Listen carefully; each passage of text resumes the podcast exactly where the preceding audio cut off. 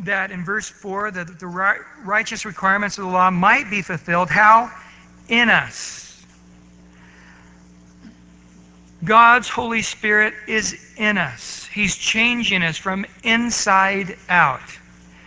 And again, the importance is that we're not walking according to the flesh, but according to the Spirit. And we're going to talk a little more about that tonight. But in verse 5, for those who live according to the flesh, set their minds on the things of the flesh, but those who live according to the Spirit, the things of the Spirit.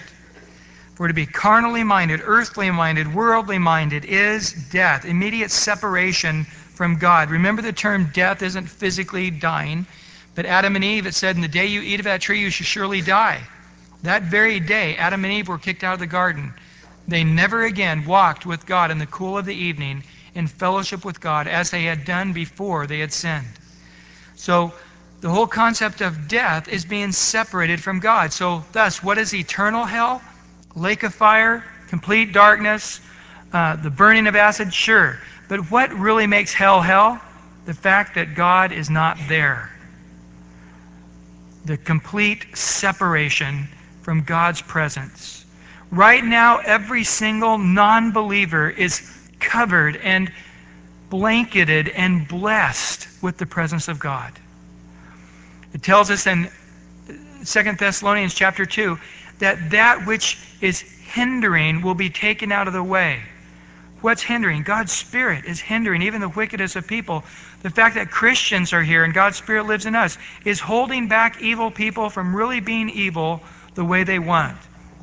But when the rapture of the church comes, it's going to be taken out of the way. And the tribulation here on the earth is just going to be that God's presence is not here whatsoever. And uh, of course, we can't really know what that's like, and we never will know. Those who are born again and believers in Christ will never know what that's like. But maybe you could try to imagine if every person who thought about something just went ahead and did it. Every person who thought about rape just did it. Every person who thought about killing somebody just did it. Everybody who thought, man, I should just ram my car right into that guy did it. Every day, all the time. Every person who thought about stealing did it. Everybody who thought about going postal and killing their uh, employer did it. They just uh, went for it. The Holy Spirit is holding people back, and much evil that would be done isn't done because God's Holy Spirit is still hindering people from being as wicked as they want. But again, in verse 6, for to be carnally minded, earthly minded, worldly minded is death, but to be spiritually minded is life and peace. Today I was talking, actually, I was listening to the tape, and my son Charles, my eight year old, said, uh, Dad, that's not true. He said that they're going to die if they don't know Christ. That's not true. Everybody lives forever. They live forever in, in hell. And I said, Well, it depends on your definition of life. You know, because again, Jesus said that we don't have life without him. That everybody who's not born again is spiritually dead right now. They're just sort of zombies existing, eating, sleeping, working, going through their natural, like an animal basically. Whatever their fleshly impulses are, they go with it and they feel love and they feel some kindness. They do some charitable acts, and for the most part, they live for themselves and what pleases their flesh. That's not life, that's existence. You don't have life until God's Spirit lives in you, and all of a sudden your eyes are open and you want to just love people and serve people and bless people and do the things that please God. Now you're alive. Before that, you're just a puppet. You're a puppet to the winds and the waves of the world. The devil says, you know, all the girls are going to start liking miniskirts. All the girls start liking miniskirts. The devil says this is going to be the new music. And all of a sudden, that's the cool music. Everybody's just sort of pushed around by the winds and the waves of what the devil, the spirit of the power of the air, that uh, the devil who rules in the spiritual realm just sort of moving everything, and everybody's just sort of a zombie, you know, following the, the little rabbit, you know, like the dogs on the track, you know, following the rabbit around the just sort of whatever is happening. They're existing. They can't think and they can't do otherwise. If they pulled back and said, No, I'm not going to do that, they couldn't. They would just continue to move along with the flow of the rest of the world. But we as born again believers can stop and say, No. this is what God is saying to do, and we can see it, we can understand it, and by the power of the Spirit, we can make that choice, and we have life and we have peace, that is, peace with God. And in verse 7, because the carnal mind is at war, enmity, that means to be at war against God. For it is not subject to the law of God. There's no submission to say, this is what God says and I want to do it. Nor indeed can it be. So then, those who are in the flesh, listen to this now, verse 8, they cannot please God. The world who does not know God who does not follow God, they are not pleasing God. Now here's the deception of the devil. Is he has basically told the world, make the God that seems right to you. What do you do? You make a God after your own image. I like a God who doesn't really care whether or not I'm a fornicator or an adulterer. You know, he'd prefer if I didn't, but you know, it's no big deal if I do. So all of a sudden now, I've got this God who just who doesn't really mind. So all of a sudden, I'm right with God. Why are you right with God? I haven't killed anybody. My God says you shouldn't hurt other people. As long as you haven't killed somebody, you're, you're pleasing that God. So I haven't killed anybody, so I'm right with God. And of course, people make those however they want.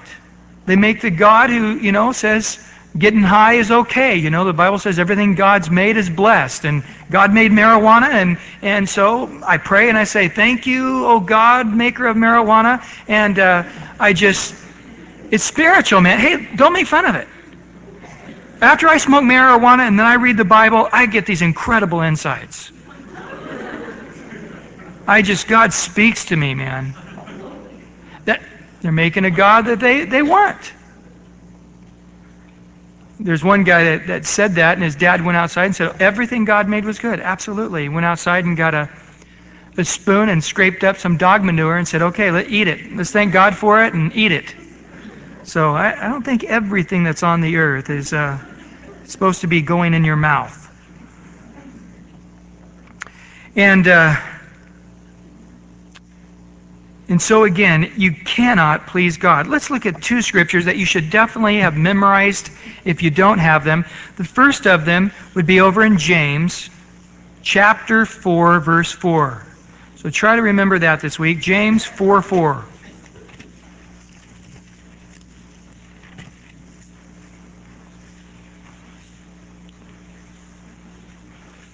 James 4 4. He says there, Do you not know, skipping the first three words, do you not know that friendship with the world is enmity with God? You've set yourself opposed, opposite of God. Whoever therefore wants to be a friend of the world, whoever wants to make himself a friend of the world, makes himself what? An enemy of God. And then turn to the right a few more pages over to 1 John. And again, chapter 2, verse 15. Another one you want to memorize, verse 15 through 17. 1 John chapter 2. 1 John chapter 2, verse 15.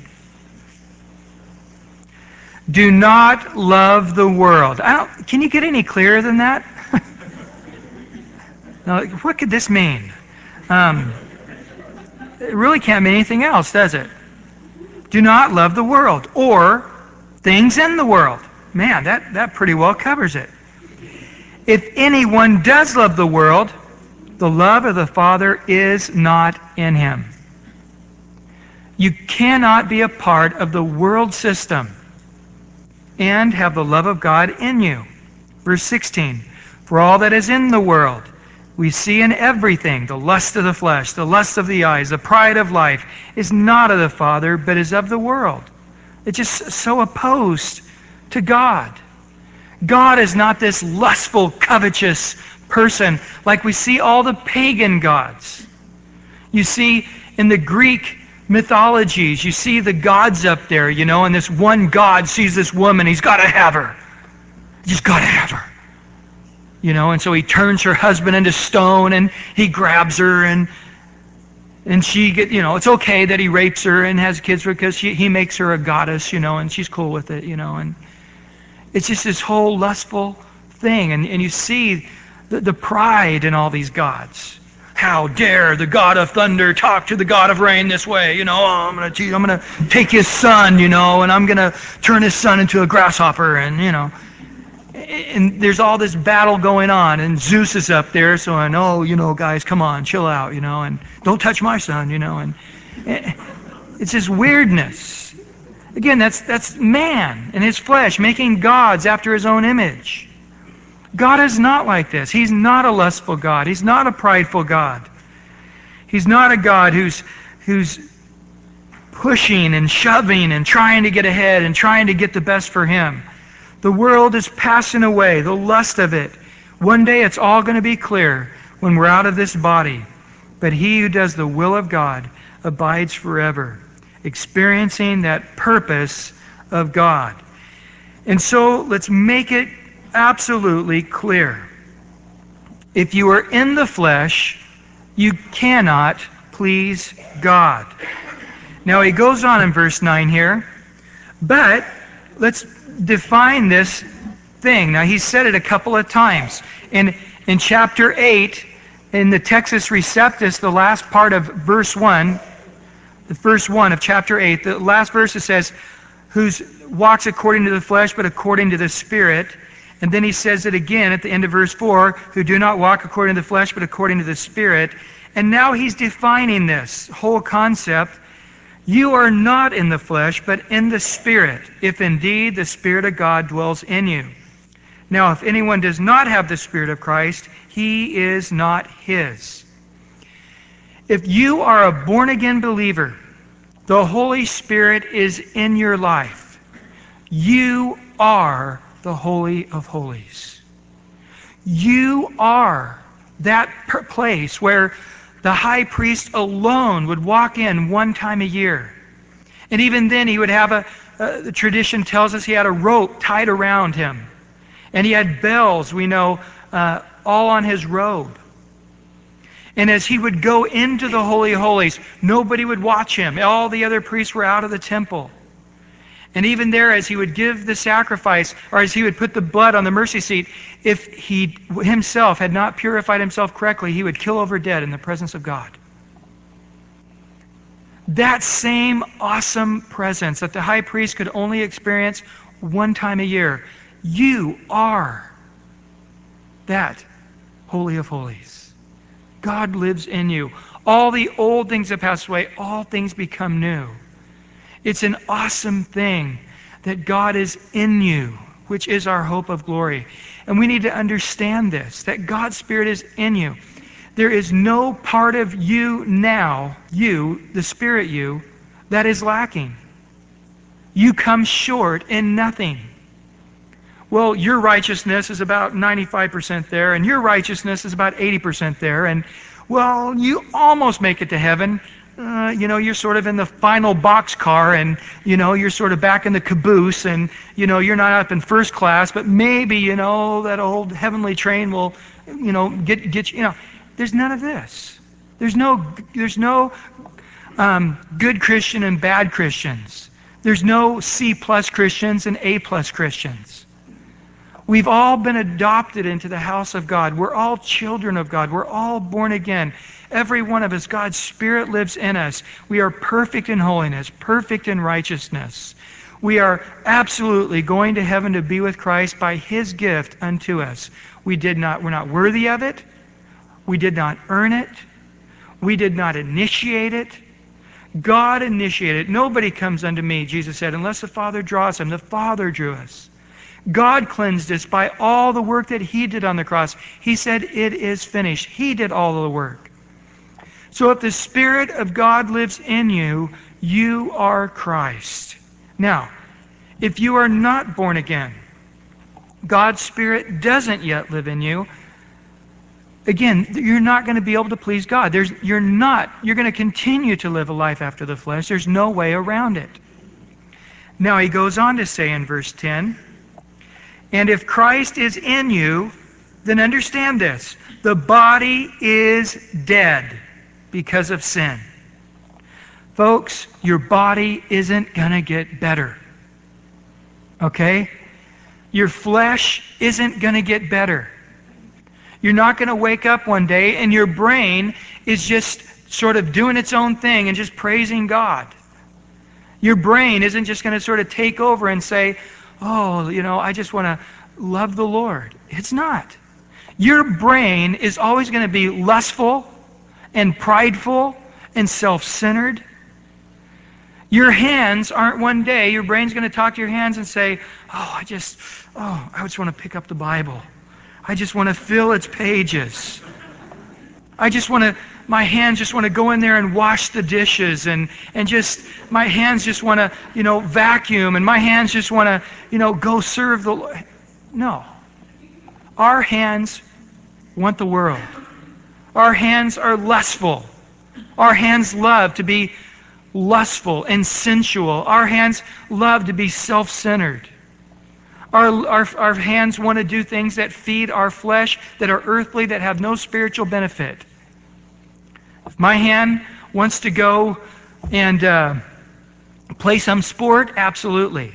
Does my hand want to sit still while it turns the page of the Bible? No, it doesn't. And it's never going to change. And in reality, my hand's going to want to do less of the things of God every single day I'm on this earth. When's it hardest to keep your flesh under when it's tired and achy. The older you get, the tireder you feel, and the more achy you feel. We're, we're, it's a continual uphill climb. It's not going to get better. There's not going to be a day that my feet are all of a sudden spiritual feet, you know, and off I want to go with my spiritual feet. No. My feet want to stay in bed. My feet don't want to get out of bed. My feet don't mind walking to the refrigerator, but my feet don't. but my feet do not want to go help somebody. They don't want to go down to the orphanage to serve. They don't want to make their way to church. My body is sold under sin. I am not going to get help. I am not going to get cooperation. And I'm not going to be so spiritual that my body all of a sudden now also feels spiritual. It is never going to happen. That's why I do not rely on feelings. Because again, my soul, if I am in the Spirit, then I can feel the things of the Spirit. But my flesh is also feeding my soul with information. And so my soul, sometimes when I'm sinning, feels at peace. Other times when I'm living righteous, I'm not at peace. And then there's times I'm sinning and I'm not at peace. And there's other times I'm living righteous and I am at peace. I cannot let my feelings help me. Should I go to church tonight? Yeah, I, I, sort of feel like I want to. Well, it's probably because you've been walking in the Spirit all week and your, your soul is feeling the overwhelming uh, working of the Spirit of God in your life. But at the same time, if I've been in the flesh all week, my soul is going to oh have this overwhelming peace to just watch a video. you know, I just I thought about going to church, and I just it just seemed like the Lord was leading me to just go down to Blockbuster and and uh, you know rent. And I just it's the Lord. I just you know I think God just wanted me to relax tonight. I, I cannot trust my flesh. It's not going to help me. It's going to hinder me. It's going to stifle my growth, and it's going to keep me from being a servant, and it's going to keep me from being able to be free to serve the Lord. But, I like the last part of verse 10 the Spirit is life because of righteousness. So now it is my nature to live. It is my new nature. God's Holy Spirit is in me, and I can serve the Lord. I can clearly understand what it means to deny myself and take up a cross and follow Jesus. I can truly understand what it means to want to just get away and pray for a few hours. I know what it's like to be reading the Bible and, and for two hours to go by and just Oh, my soul grieves at the thought of not being able to just spend another couple hours on my knees with a Bible in front of me. I'm alive, man. God's Spirit lives in me. I love the things of God. I, I can lose in this world, and I rejoice. Jesus said, unless you lose your life in this world, you will not gain it in the life to come. This afternoon, I was digging in my yard, and and uh, the people we had bought our house from basically had some real nice plants, and they, they stole them right before they you know they were all supposed to stay there, and they just stole them. And uh, uh, my daughter says, you know, why, why are these holes out here, you know, and, in the plant? I said, oh, they took those plants. And, and Charles says, they, they can't do that legally, can they? I said, no, they can't. Well, why didn't you do something about it? I'm too busy fighting the devil to fight over plants. I, let him have it. I'm not, I don't care. I'm, I'm not here trying to get all that's my rights. It's my right. You don't cut me off. I was in the freeway. You know, you shouldn't have tried to get in that lane and get around me, you know. You went in front, you went in front. So we're at Home Depot today, and uh, same thing, and getting in line, and I was there in line, and this guy sort of came around and snaked in front of me, and I was backed up. Charles says, Hey, Dad, weren't we next? No. No. We're just right where we're at. God's protecting us. this guy is going to hurry out and get in a wreck at the corner, and we're just going to go on around him and go home and plant our plants. I, I don't have to. I don't have to have my rights. I don't have to push. I don't have to try to get ahead. I'm not worried if I've lost in this world. Whether it's time, whether it's finances, whether it's health, if I've done it for the Lord, I've won. Only one life soon will be past. Only that which is done for Christ will last. Nothing else matters. We can live. We can actually live exactly the way Jesus lived. Walk the way he walked. Talk the way he talked. The world may see it and even desire it, but they will never be able to do it until the Holy Spirit lives in them. It's all working by the power of the Holy Spirit. Look there at verse 11. But if the Spirit of Him, the Spirit of who? The Spirit of Jesus. Who what? Raised Jesus from the dead. Now, write down in your notes. You might even make a note next to this. In the Gospel of John, chapter 2, uh, I think it's around verse 22, Jesus said, Destroy this body, and in three days I will raise it up um, verse 19. Uh, 19 to 22. The Gospel of John, chapter 2, verse 19 to 22. It says, And destroy this body, and in three days I will raise it up. They understood that this he was talking about his body. So here's a quick little snippet of the Trinity. In John chapter 2, verse 19 to 22, Jesus says, I am going to raise my own body up. Here, we see it's the Spirit of God who's raising Jesus from the dead. And then all through the book of Acts, uh, the verse I like to use is in chapter 4, and it says, And God raised Jesus from the dead. So you have the deity of Christ, Jesus being God, because it says in John, Acts chapter 4 that God raised him from the dead. In John 2, it says, Jesus says, I'll raise my own body from the dead. Here it says the Spirit raised him from the dead, so also the Spirit, the deity of the Spirit. So the Spirit is also God, because God raised him from the dead. And it says the Spirit God raised him from the dead. But also we know that the Father also raised him from the dead. So there are certain things that the Trinity, all three persons of the God, did together, such as the creation of the world, um, as well as raising Jesus from the dead, as well as saving us. It's all a work of the Father, Son, and Spirit to save us. That's why we're baptized in the name of the Father, Son, and Holy Spirit, because they all had an active role in bringing us to salvation. Jesus' blood would wash away our sins, but it's the Holy Spirit that led us unto Jesus, and it's the Father who has forgiven us and not uh, taken his wrath out upon us, but gave his only begotten Son in our place. And so, here, a little snippet, little side note. But going back to the doctrinal point here in verse 11, if the Spirit of Him who raised Jesus from the dead dwells in you. Now, just stop and meditate on that a minute.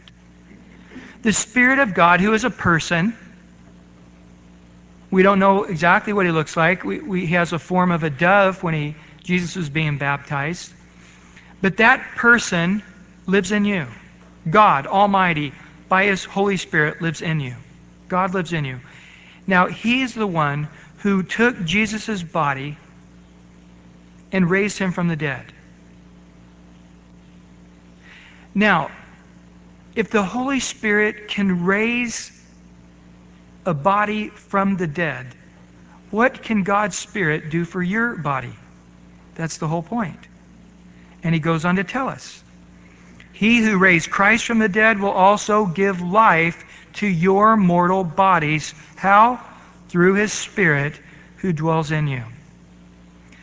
How are we going to overcome the flesh? So, between verse 10 and verse 11 is a very important point. Verse 10, verse 9 and 10. The Spirit of God lives in you. You are nothing but a big, giant ball of life. You are a pillar of righteousness. You are as holy as God is holy. If we could rip out of this human flesh and see our spirit, and we were to put our spirit next to Jesus Christ, it would be identical in righteousness, identical in holiness, identical in purity. There we are lacking in nothing. However, let's put this fleshly covering over our spirit. Do we see that righteousness? No, we don't. Do we see that purity? No, we don't. Do we see that holiness? No, we don't. Can we? Yes, we can. Because that Spirit of God who lives within our spirit, He can be seen, even in this mortal body, even in this body of flesh. Just like Jesus Christ. Did they see Jesus' body after He raised from the dead? Absolutely for 50 days. So it wasn't just a momentary thing. I think we did. No. Jesus stood there before, before Thomas and said, Here, put your finger in my hand. Here, put your hand in my side. And he said, My Lord and my God. And Jesus said, Blessed are you who see and believe, but more blessed are those who don't see and yet believe. It takes a greater faith. There's a greater blessing with a greater faith. And so we see that if God raised Jesus' body from the dead, God's Spirit can also take that. What is it? That's causing that separation between you and God right now. Is it lust? Is it overeating? Is it indulgence in some other area? God can give you the power by His Spirit keep your finger in Romans 8. We're coming right back. Turn just a couple of pages uh, to the right to 1 Corinthians chapter 1. There in verse 29. 1 Corinthians chapter 1, verse 29. Again, he's talking about how there's none noble, there's none wise, there's none strong. God's chosen the weak and the base things of this world. God's chosen the despised things of this world that he might bring to nothing the things that are. And in verse 29, that no flesh should glory in his presence. Verse 30, but of him. Of him. Or you can put a little note in your, your side margin by his doing, by his accomplishment, by his enablement. God has completed it. God did it. By his doing, you are in Christ. We couldn't come into Christ unless the Spirit drew us, right? Nobody comes into me unless the Father chooses us and the Spirit draws us. Who became, notice this, verse 30, who became for us. We could not do it. Remember back in Romans chapter 8 there? The law couldn't help us fulfill it in our body, so God did it in us. He fulfilled the law in us. And here we see He became for us wisdom from God, righteousness, sanctification, redemption, that as it's written, He who glories, let him what? Glory in the Lord. Whatever area it is in your life that you are struggling with, God, by the power of His Spirit, will do it. Look back over now in chapter 8, verse 12. Therefore, with all of this in mind, considering this concept, brethren, we are not debtors. We are debtors not to the flesh, to live according to the flesh. For if we live according to the flesh, we will die. We'll experience a separation from God. Not God separating himself from us, but us separating ourselves from God.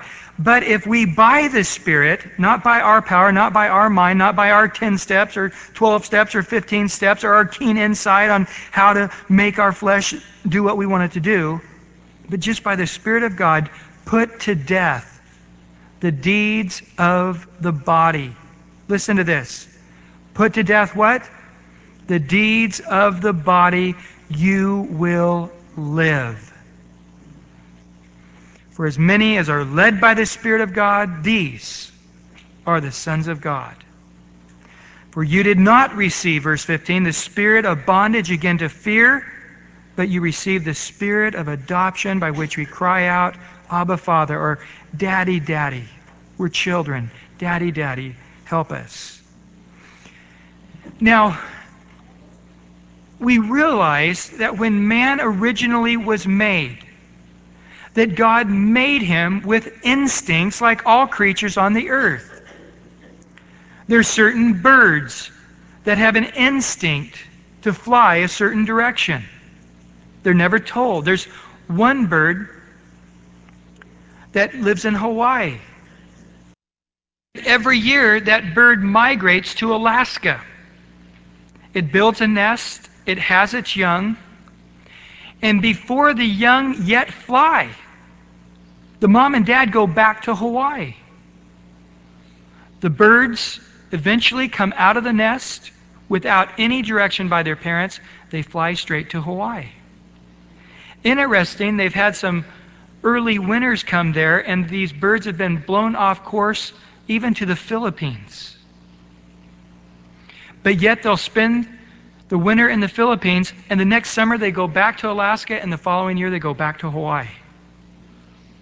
They're just instinctively to go to that little tiny speck out in the middle of the ocean. Instincts. Instincts of protection, instincts of eating, of what types of foods to eat and what types of food not to eat. You'll see animals. They are not told, but they go out and they'll eat certain types of grasses when they're not feeling well. Well, we have instincts. We have instincts for thirst, for hunger, we have instincts for sex. And those are good. God's put all of those desires within our body, and they're good. But when man sinned, you see, we now have a weird, mixed up instincts. We'll eat far more than we need to eat. Why? I just I feel hungry. You're 50 pounds overweight. You got enough to live on, man. Go hibernate for the winter, you know? I just, I just feel like I need a, a bowl of ice cream at 11 at night. Uh, you're wrong. Your body's messing you up. I feel like having sex.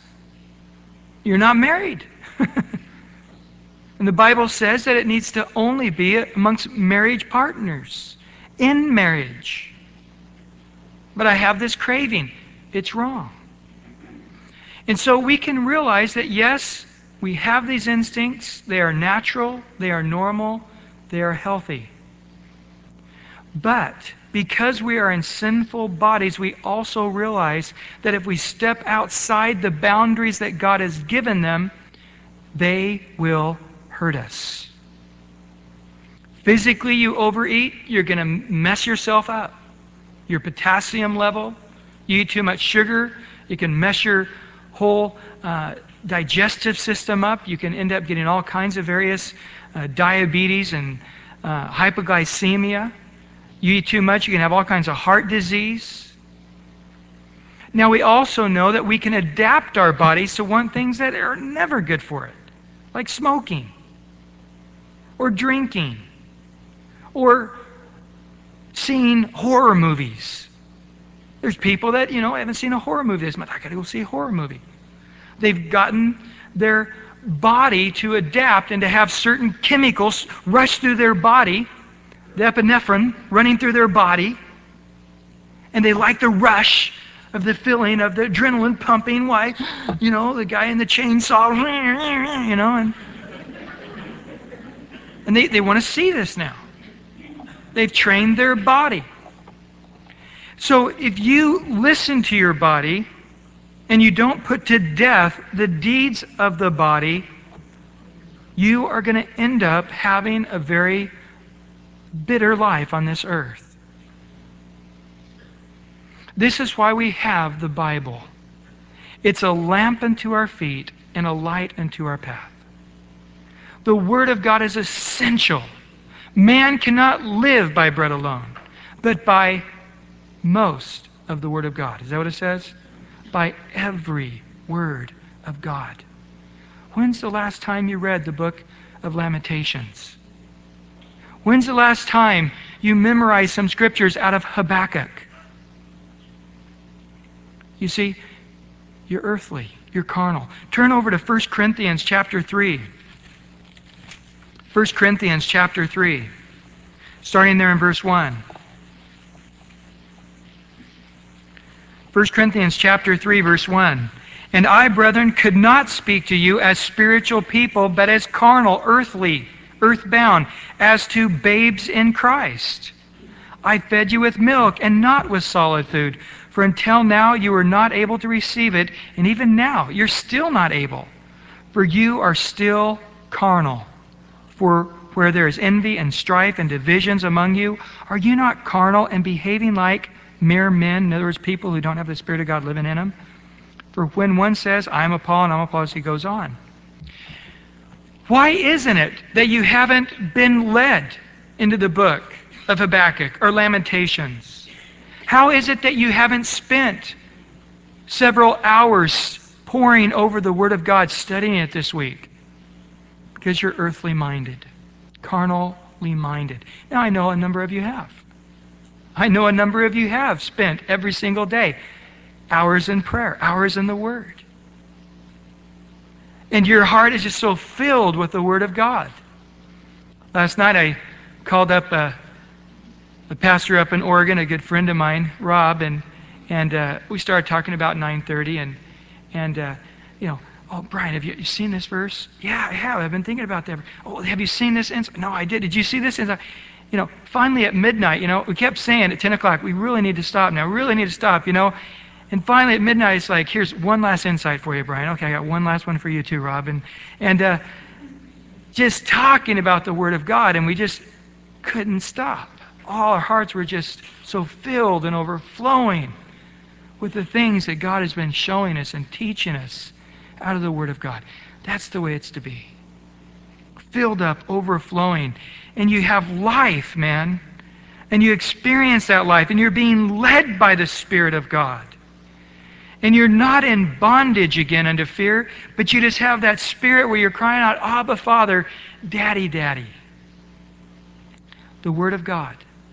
Jesus said you're clean by the Word of God. It says the Spirit of God is the, the sword of the Spirit is the Word of God.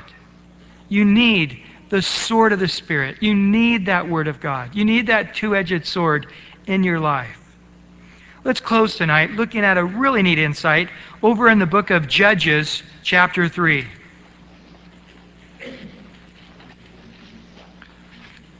It's right next to the book of Hezekiah. Okay. There is no book of Hezekiah. It was a joke.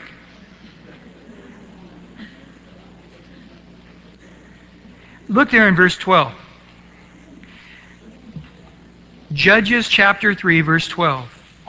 And the children of Israel again did evil in the sight of the Lord. So the Lord strengthened Eglon, king of Moab, against Israel. Now listen, they were doing evil in the sight of the Lord. They were walking after the flesh. They were mindful of the things of the body. They were so God allowed them to go into bondage. As we all do. When we start minding the body, we end up in bondage to the body. So the Lord strengthened Eglon, king of Moab, against Israel because they had done evil in the sight of the Lord. Now, verse 13, Judges 3, verse 13. Then he gathered to himself the people of Ammon and uh, Amalek, and they went and defeated Israel and took possession of the city of palms. So the children of Israel served Eglon, the king of Moab, listen to this, 18 years. Have you been in bondage to some area in your life for 18 years? And when the children of Israel cried out to the Lord, Abba, Father, Daddy, Daddy, the Lord raised up a deliverer for them, Ehud, the son of Gerar, the Benjaminite, a left handed man. That's significant. We're going to find out why in a minute. And by the children of Israel sent tribute to Eglon, king of Moab. Now Ehud made himself a dagger. It was a double edged and a cubit in length, 18 inches long and he fastened it to his clothes on his right thigh. So he brought the tribute to Eglon, king of Moab, the, their taxes that they had to pay to this king. Now, Eglon was a very fat man. And when he had finished presenting the tribute, he sent away the people who carried the tribute. But he himself turned back from the stone images that were at Gilgal and said, I have a secret message for you, O king. And he said, Shh, keep silent and all who attended him went out from him. And Ehud came to him. Now he was sitting upstairs in his cool private chamber. Then Ehud said, I have a message from God for you. So he arose from his seat. Then Ehud reached with his left hand, took the dagger from his right hand, and thrust it into his belly. When the hilt went in after the blade, and the fat closed over the blade for he did not draw the dagger out of his belly, and his entrails, literally in the Hebrew, it's the word dirt. His dirt came out. Then Ehud went out through the porch and shut the doors of the upper room from behind him and locked them. And when he had gone out, Eglon's servants came to look, and there, to their surprise, the doors of the upper room were locked. So they said, He's probably attending to his needs in the cool chamber, going to the bathroom. And they waited till they were embarrassed, and they still, he had not opened the doors of the upper room. Therefore they took the key and opened them, and there their master was, fallen dead on the floor. And Ehud escaped while they delayed and passed beyond the stone images and escaped to Seirah. And it happened when he arrived that the, he blew the trumpet in the mountains of Ephraim, and the children of Israel went down with him from the mountains, and he led them and he said to them, Follow me, for the Lord has delivered your enemies, the Moabites, into your hand. So they went down after him, seized the fords of the Jordan leading to Moab, and did not allow anyone to cross over. And at that time they killed about 10,000 men of Moab, all stout men of valor. Not a man escaped. So Moab was subdued that day under the hand of Israel, and the land had rest for 80 years. What's the principle here? The principle was they stopped listening to the Lord. They stopped following the Lord. They began to be mindful of the things of this earth. They began to do evil in the sight of the Lord. God, therefore, allowed them to go into captivity. Our flesh will automatically take us into bondage. What's the answer? The answer is God has made you to call out to Him. God has made you to cry out to Him. And the answer is taking that sword of the Spirit, the Word of God, and thrusting it into your big fat flesh. That big fat lustful area of your life, that big fat covetous area of your life, that big fat addiction in your life, thrust it in. And don't try to pull it back out. Just let that flesh wrap itself all the way around the Word of God. And what will happen? The dirt will come out. the dirt will just come pouring out of that hole where the sword of the, the, the sword of the Word of God went in. And what will happen? Freedom. As you hide God's Word in your heart, then you won't sin against Him. How does it happen? It's just the Spirit of God. What's the instrument? It's the Word of God. It would be like a person saying, You know, I'm going to try out for the Olympics this year. Oh, really? Yeah. I've been walking a mile every day. I'm going to try out for the marathon. I mean, can you imagine how far that is? A mile every day? Man, I just, I'm just really impressed with myself. I don't think any Olympic athletes are doing that much, do you think? There's people who say, on Wednesday, I actually read two verses of the Bible. I think I can overcome my flesh. What do you think? And they're living this way, where the Word of God is nibbled at like a piece of cheese rather than gobbled up like a big giant steak for dinner. And again, we're not going to be free until we're free from listening to our bodies and following our bodies. Until you are led by the Spirit and your voice of your body cries out and you, it's just so weak. It's just this faint little voice crying out. And even when it has its giant pulls, you're still so directed by the Spirit of God that your flesh doesn't have its way. At that point, you will have freedom and you'll be able to walk as you already are in your inner man. You'll be able to experience that righteousness, experience that life, experience that joy. How? By the power of God's Spirit, the fruit of God's Spirit will just begin flowing out. The dirt will come out. Blah. And then the Spirit of God, the joy, the love, the peace, the patience, the kindness, the goodness, the self control will just be flowing from your life and you'll begin bearing good fruit automatically. How did it happen? I have no idea. All I know is a year ago at this time, I was just totally in bondage to this certain area of my life. A year later, I'm not. Why? I have no idea. It's just God's Spirit has done it. Just the power of God's Spirit I have His love in my life, the joy, the peace, the patience, the kindness, the goodness. I'm able to, I, I just don't just want it, it's really me. I'm just not a concept, I'm really living it. And the Spirit of God is there all day long as the flesh is wanting you to follow it, the body is wanting you to follow it, your spirit just crying out, Abba, Father, Daddy, Daddy. And it's just this constant communication, praying without ceasing, meditating on God's Word day and night, and you're just walking in this flow, and your body is constantly saying, Here's what you really want to do with your feet. And you say, It's death. I don't want to do that with my feet. Why don't you just sit back and think about this for a while, or do this with your eyes, or spend some time with this way with your hands? And you're going, That's all earthly. I can't I'm so in love with the Father, I'm not in love with the world.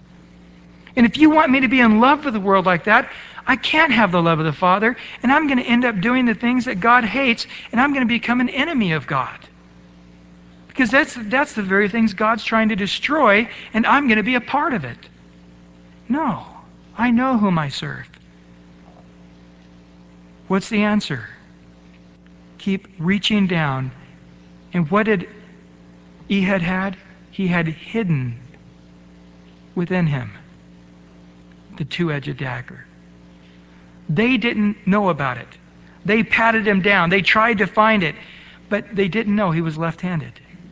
They only patted down his left side to pull out a sword from the right. The world is ignorant. The devil is stupid. I'm going to get the heck beat out of me this week for saying that. he really thinks he's going to win. He really thinks he's still more powerful than God. He still thinks he's more powerful than you. But yet the Bible says, Greater is he that is in you than he that is in the world. We can overcome the devil. The Bible says, resist him and he will flee from you. We are not fighting a losing battle, folks. We'll never bat a thousand in this flesh. We're going to have good days and bad days, good weeks and bad weeks. But there's no condemnation to those who are in Christ. God's not condemning us for it. But at the same time, God's not condemning us. We can end back up in bondage. And we need to hear him say, Go and sin no more. But we also need to hear him say, as he did to the man who was lame and, and was healed, he said, or the blind man there in John chapter 9 who was healed, he says, And don't sin again lest something worse befall you. we need to hear him both. Go and sin no more, but don't go back unless something worse befall you. Realize that there is life is real, folks. You can have real life and real freedom from your flesh. Or you can have eternal life with Christ, but still bondage in the flesh. But I'll guarantee you, those who are truly born again will not let that battle, will not let that teeter totter keep going on very long. Have you been on that teeter totter maybe 18 years now? Where you sort of wanting the things of the flesh, but most are wanting the things of the spirit, but mostly you're in the body needs. My body wants drink. My body wants this kind of drugs. My body wants this kind of entertainment. My body wants, and you just sort of keep giving it. You're in bondage. You're not able to be free and just serve your wife, serve your husband. You're not free to just let that other person go in front of you and see his interest more important than your interest. See him as more important than yourself. You're not free to do that. You're not free to just read the Bible for a couple of hours. It's bondage to you try to read the Bible more in a couple of minutes. You're not free. If you can't spend a couple hours in the Word, if you can't spend a couple hours in prayer, you're in bondage. Because it takes that much time before the Lord. I don't know. Maybe it's less, maybe it's more. It, it's just hard for me to conceptualize somebody living a victorious Christian life and not spending a few hours a day in prayer, without spending a few hours a day in the Word. But you study through church history, that's all you see. You look at the church today, it seems like they're after the things of the flesh. It seems like that's what they talk about is the things of the flesh. And then they wonder why we need so many self-help groups to overcome our flesh. You don't need another self help group. You need to be heavenly minded and allow the Spirit of God to lead you to that victorious Christian walk. Well, when I get back in uh, the end of July, we're going to pick up on this whole concept of sanctification and begin to get more and more particular on how to overcome the flesh and how to walk a life in the Spirit. Lord, we thank you for your word, and we ask in Jesus' name that you would do above and beyond what we could ever ask or think. Lord, we want to be free. We want the idea of being two hours in your word or three hours in your word and praying four hours a day, being just, oh, the most joyful thought. Like going to Disneyland or whatever it is we can compare that analogy to. It's like, wow, that's the most exciting thing. Just the, all day long, the idea of we can't wait, get, wait to get home, to just spend some time in the Word. I can't wait to just sit in bed at 9 o'clock at night, just to be able to read the Bible for an hour or two before I fall asleep. The idea of just getting together with Christians and just talking about the things of God, or just going out into the backyard, or going up into the mountains, or going by the beach and just praying for a few hours, calling out to God, and, and your Spirit leading us to pray for so many people, so many issues, meditating on the Word hour after hour, and you speaking to our hearts and feeding us deep things of God. But Lord, we see there with Paul in Corinthians. He said, I could just give you milk. I, there's so many things I wanted to tell you. I couldn't tell you any of them because you were still carnal. Lord, help us.